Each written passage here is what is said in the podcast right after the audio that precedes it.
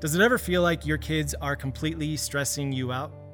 One of the reasons it might feel that way is because I know that I, as a dad, and perhaps you as a parent, can place expectations on our kids that they're not able to give to us. Let me give you a quick example of that. It was not too long ago that one of my three kids was begging and begging to paint their bedroom at home. And so my wife and I relented. We got the paint, we got the supplies. We trusted our child, who was about 13 years old, to paint their bedroom walls. And what ended up happening is they painted the bedroom carpet. A lot of paint, almost half a gallon, ended up on the carpet. And I was left in a state of stress trying to manage the mess that ensued. Sometimes when we place expectations on our kids that they can't live up to, it's only a matter of time until we are left with the stress of the aftermath. Uh, what have you been expecting your kids to do? Have you been expecting them to create a house that's full of peace, a house where everyone gets along? Have you been expecting them to give you security or certainty for what's coming up next? If you place on your children an expectation that they're not able to fulfill, it's only a matter of time until you're screaming at the at the mirror in your bathroom, I'm so stressed out at my kids. I've been there and I think you have been too. So here's what we need to acknowledge first of all. There's only one place we can turn to where our needs are fully met. The security we want, the assurance we want, the, the path forward that we want. Knowing where we're going, knowing where we've been, the peace we want, the calm that we want, there's only one place to get that, and that is from your Father in heaven.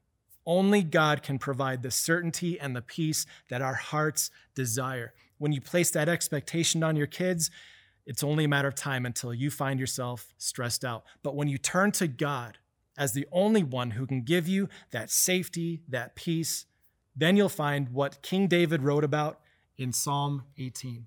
Here's what he wrote The Lord is my rock, He is my fortress and my deliverer. My God is my rock in whom I take refuge, my shield and the horn of my salvation, my stronghold.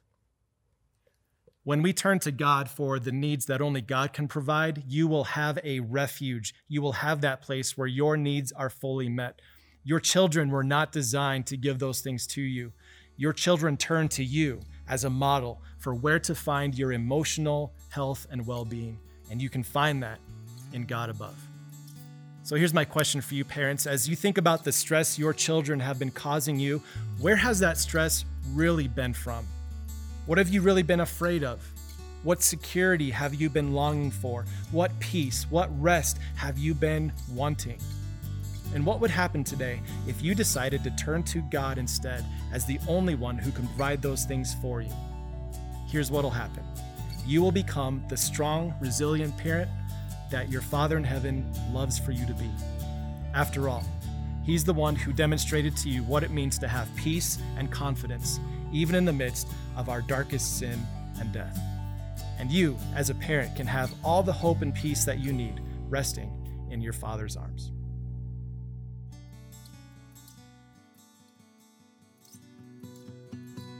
Hey, it's Amber Albee Swenson. You might remember when my podcast Little Things was right here on Grace Talks, or maybe you've never heard of me.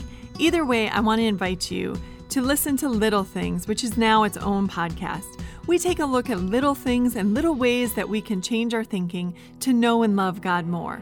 So please check out Little Things wherever you listen to your podcasts.